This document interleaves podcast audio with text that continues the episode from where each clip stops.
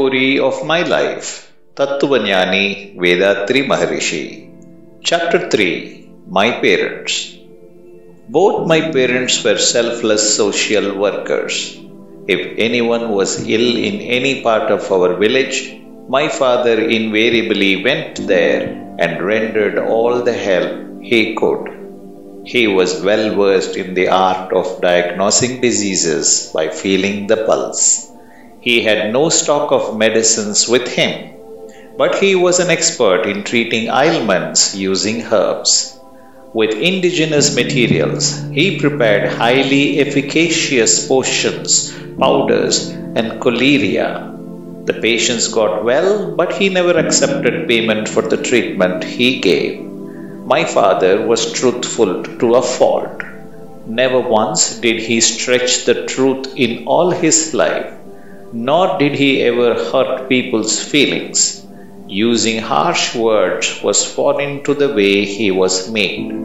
To the very end, he remained a model of perfection with regard to the qualities of head and heart, purity of conduct, and geniality. He lived like this right up to 63. Mother was his exact counterpart. She mothered the village as a whole.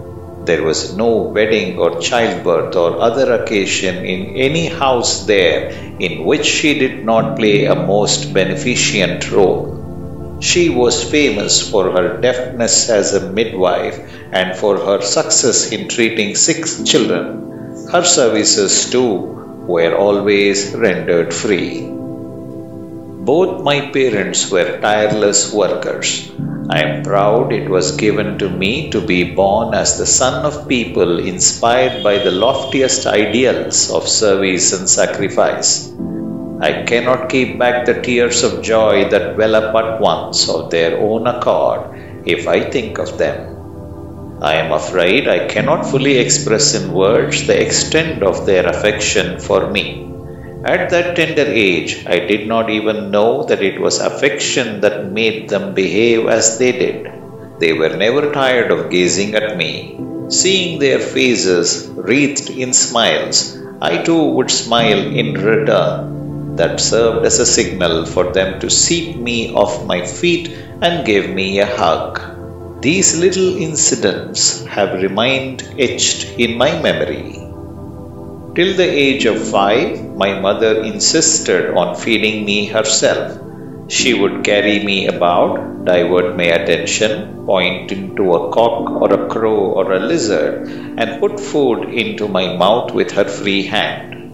Other animals like an elephant, monkey, bear, or tiger she would conjure up by means of stories. One of these, the story of Gajendra Moksham, or deliverance of the elephant king was an undisputed favorite with me.